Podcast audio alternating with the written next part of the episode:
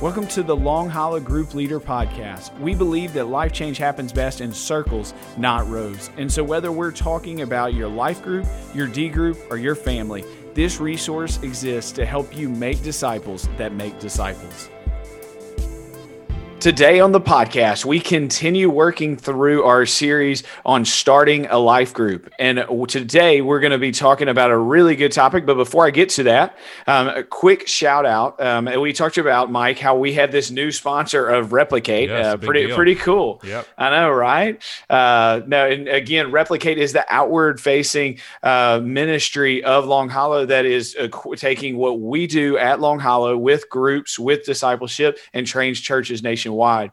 What's been fun, Mike, is you and I through this podcast have gotten connected with some guys that have emailed us yeah. uh, Ryan James and Cody Alvarez. Love both of those guys. Uh, ton, and, and they just they talked about they've asked questions they've connected with us and they're actually now in our network and so really fun i'm actually after this stepping on uh, and hanging out with cody some um, in the network and so uh, shout out to those guys um, and so super thankful for them and just uh, what they're doing at their churches as they're implementing what we're doing here. Um, so that was really cool. Uh, but we are, let's go ahead and get into today's topic uh, because we are continuing to talk about how to start a life group. Our life group definition is a life changing community where you can belong, believe, and become. Today, what's our topic, Mike? What are we tackling?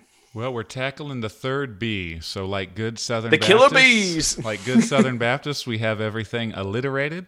Uh, so, That's in right. the last couple of episodes, you know, we talked about how to help people belong in your group. You know, how they're going to believe. Uh, today, we're talking about becoming. So, this is the third component of our strategy, and we're going to talk about how to help people become who God designed them to be. So, that's like the ultimate goal of life groups at Long Hollow. Um, yeah. So, Vick, help us understand what are a few things that we need to foster to create an environment yeah. where people can become who God designed them to be?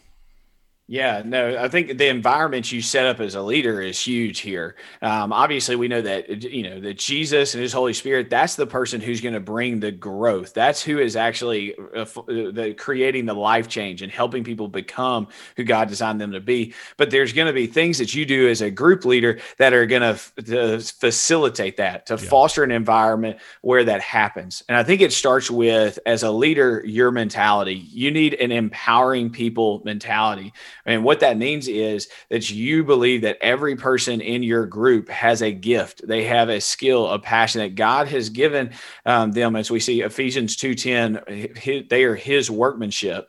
And so you believe that that's inside of every person, um, that they, they have gifts and that they need to use those. And so uh, a simple phrase to think through is um, that your life group is not a group of people with a gifted leader, but is a leader with a group of gifted people. That's good and I think that switch, that flip of man, I am, I'm, you know, I'm gifted. God's given me this. This is the responsibility I have. I need to put all of it on my shoulders, and I need to lead.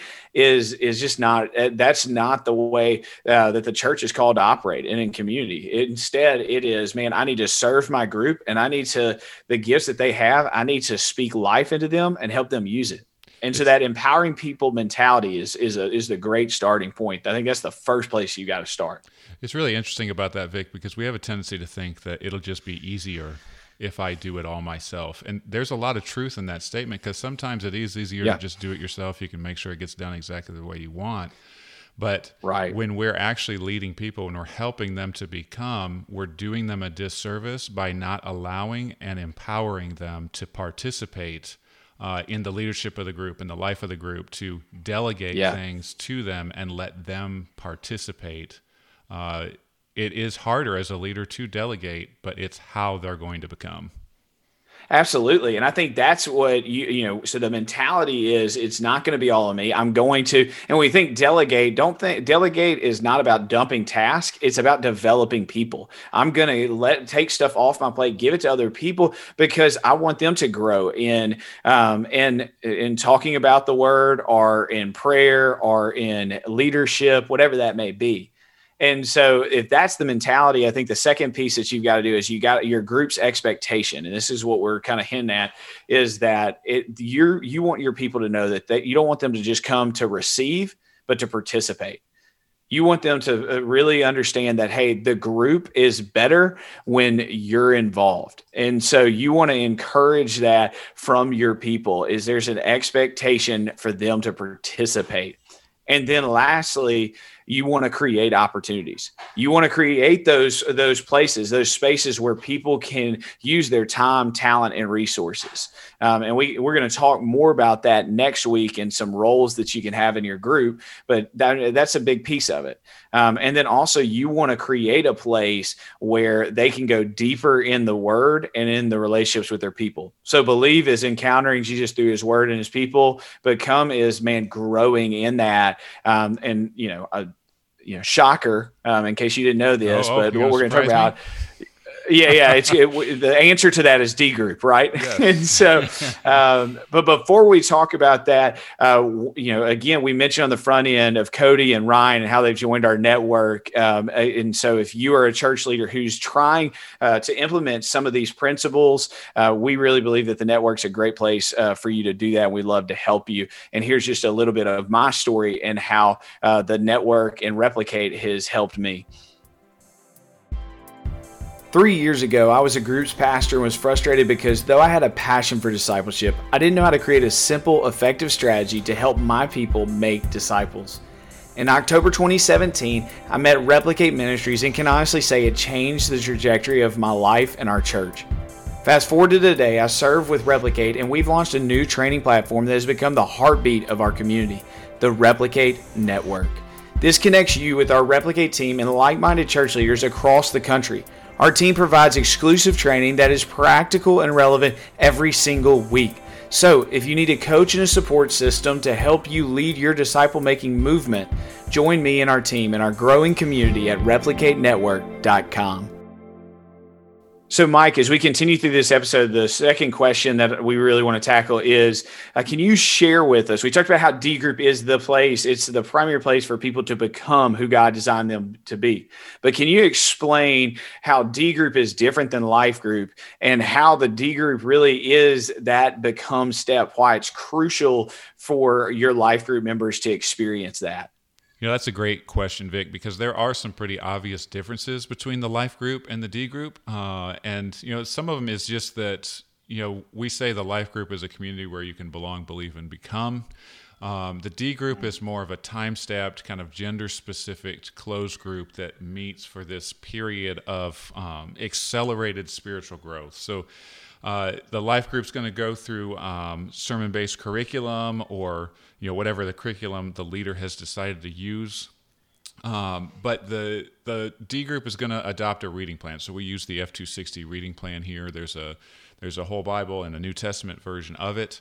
Uh, they're going to read through that reading plan. They're going to journal about what they're reading. They're going to memorize scripture together. They're going to pray together. They're going to hold each other accountable. Again, it's this time of accelerated spiritual growth. The life group yeah. is for the new believer uh, the non believer or the mature believer, whereas the D group right. is composed exclusively of believers.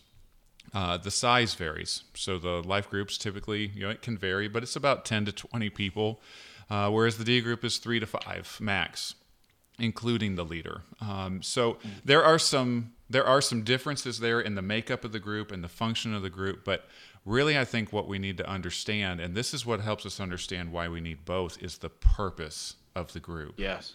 So with the life group, the purpose of that life group is to connect people into life-changing community. For a lot of people, mm. for a lot of non-believers, this is their entryway into life-changing community and eventually meeting Christ as their personal Lord and Savior. So, yeah. in this environment, yes, people are going to grow spiritually in the life group. Uh, you know, there is going to be tr- life change, and you know, we call it life changing community. But this is kind of the on ramp for everybody to start experiencing life changing community. But then inside that life group, we take it a step further in the discipleship group. Again, the, the key is the accelerated spiritual growth. We're going to be very intentional, we're going to be very focused in that time to where uh, people, you know, this is what we're talking about. This is how people become who God is calling them to be. And we view that D group uh, as really the So the life group leader needs to understand that that D group is their primary leadership development plan. So if you, if that leader wants to develop more yeah, leaders like in the group, that's and that's what a leader should be doing, right? We should be develop. You know, a leader develops more leaders, not just more followers. So essentially, this is how um, a leader invests and helps people become. So some people are going to be ready for the D group and some people aren't. And that's okay because the D group's not going to be for everybody because everybody in that group is going to be at a different point in their spiritual growth. Um, so it's this isn't something you're not guilting anybody to be in the D group. You're not trying to shame them.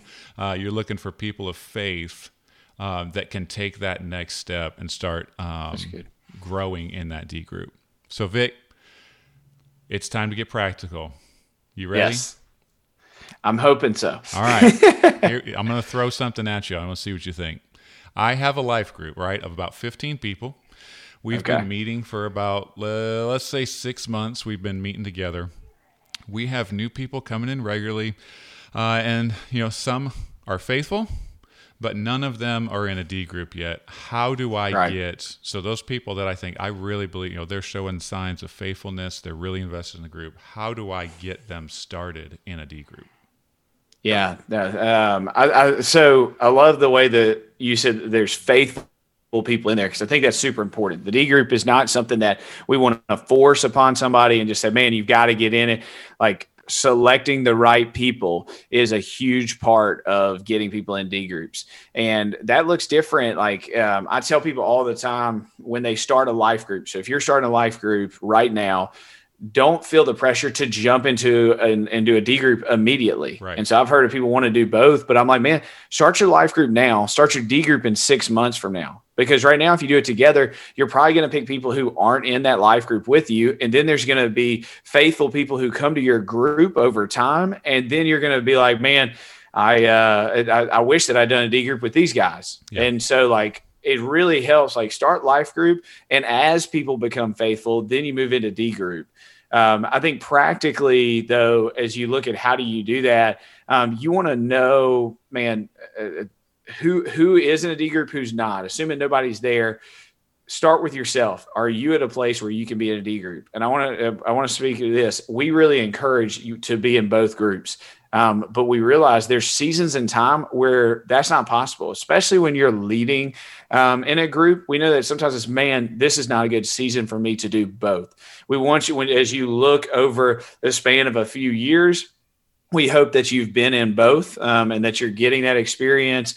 Um, and so, but there's certain times where maybe you're not able to, but assuming that you are, man, start your own group, but do it after you've uh, spent some time with these people, seen it they're faithful to the life group, um, and you invite those people in. Um, and so then, you know, it, let's say you're not, let's say, or let's say you're already in a D group and you want, you see people who are faithful, but you need a D group to start. Look and say, man, who is that? Who has that natural leadership or somebody that's been super faithful um, that you feel like, man, I really think they would do great with a group and would take it serious, would lead it well and pull them aside and have that conversation and say, Hey, have you ever considered about doing a D group, starting a D group? Um, and so we have a ton of resources that our church offers. Um, and it's really takes a lot of intimidation out of it. But I, I, really could see you doing this, you know, and tell them, like, I think of this person, and you call out the names that you think are faithful in your life group, and you say, Have you thought about talking with them and starting a D group? Yeah. And I think that's a huge piece to get going, especially too if you're a guy, for instance, and you're doing one, but there's no girl D group going. You know, you're going to have to have that type of conversation because I can't lead a girls D group, and I know that's a shocker, Mike. That but would be weird. um, I think a couple of they periodically talking about it. I think is big. Uh, using illustrations to it. Uh, we're going to in our curriculum reference it, uh, you know, uh, regularly, and so talking about that as potential action steps of man, I need to grow my faith. Consider doing a D group. Uh, and then with all of this, uh, and we'll put the show the link in the show notes. If you're interested and said, "Man, I want to start a D group," all you have to do is go to this this quick sign up here, this interest form that just says, Hey, I want more information about that. It's basically just let our staff know, and then we're going to help you. It's not it now. We're going to help you with your ministry. We're going to say, hey, here's some things that we recommend. Here's what we would do. This is how you get started. We're going to take all the intimidation out of it. Um, but it's just as simple as just saying, I really think this D group idea is cool. I would be interested in that. Yeah. And so I think those are just some practical stuff. Would you add anything to it, Mike? So I would so things that I um, would recommend if when you're inviting someone into that D group experience with you. So let's say in this scenario you're the leader and you've identified you know three or four guys or three or four ladies, um, and you want to invite them into the group. The best way to do that is a one-on-one conversation individually. Yeah. Uh, if if the discipleship process is a part of your normal rhythm, it will naturally become a part of the group's normal rhythm. I, mm. What I mean by that is, is you can't expect to not be in discipleship, make an announcement every three months about, hey, you guys need to be in discipleship, and then never come back to it. But like what you were talking about, how it's a regular part of your discussion because it's a regular part of your life. It's not like this yeah, foreign concept that the church says we need to be in discipleship. You know, let me know if anybody wants to try it out, uh, and we can you know see how it works. Uh, you're never going to get anybody to do it yeah. that way. It has to be very intentional because the D group time, and well, the life group time is too. I'm not discounting the life group time and intentionality. Yep but with the D group, it's it's the same, if not more, where we have to be very intentional because it is a higher expectation. Uh, there's a higher um, standard of commitment to the D group. Mm-hmm. Um, so when you're doing that, have that one-on-one conversation, and then always approach it from an idea of, uh, I think you said it earlier, empowering people. We're not trying to guilt them into doing it because the church says we're doing it. We're like, hey, I really see a lot in you and I would like to invest in you more. Would you do this time with me for the next 12 to 18 months? And here's what we're going to do. Uh, and then the resources right. you were talking about, you know, it can be intimidating because some people approach this and be like, well, you know, I've kind of, I've heard about it a little bit, but I'm not really sure how it works or what to do. Mm. We have developed resources that walk you through every step of the way for those first right. four weeks of the group that will that will make it um, I hesitate to use the term easier, Vick, because I don't know that the process, I don't know that we can say the process is easy because it's not. Yeah. Um, but it does set you up for success in terms of actually launching that group and doing it well. Yeah, no, that's really good. And so as we finish all those resources, if you're a Long Hollow group leader, you can go to longhollow.com slash group resources. That's links in the show notes, as well as if you're a church pastor um, who's trying to figure out how to do something like this in your church, you can go to the, uh, the resource below for Replicate. And, and we have discipleship resources for your group, your home, and your church. And it actually starts with a D group starter guide that's going to help you. And so hopefully that those resources are going to to take what we're talking about today and help you put it into practice uh, wherever you are making disciples in your life currently. And lastly, uh, subscribe and leave us a review. We're so thankful for you and the ministry that you're doing as you make disciples, whether that be in your group, your home, or your church.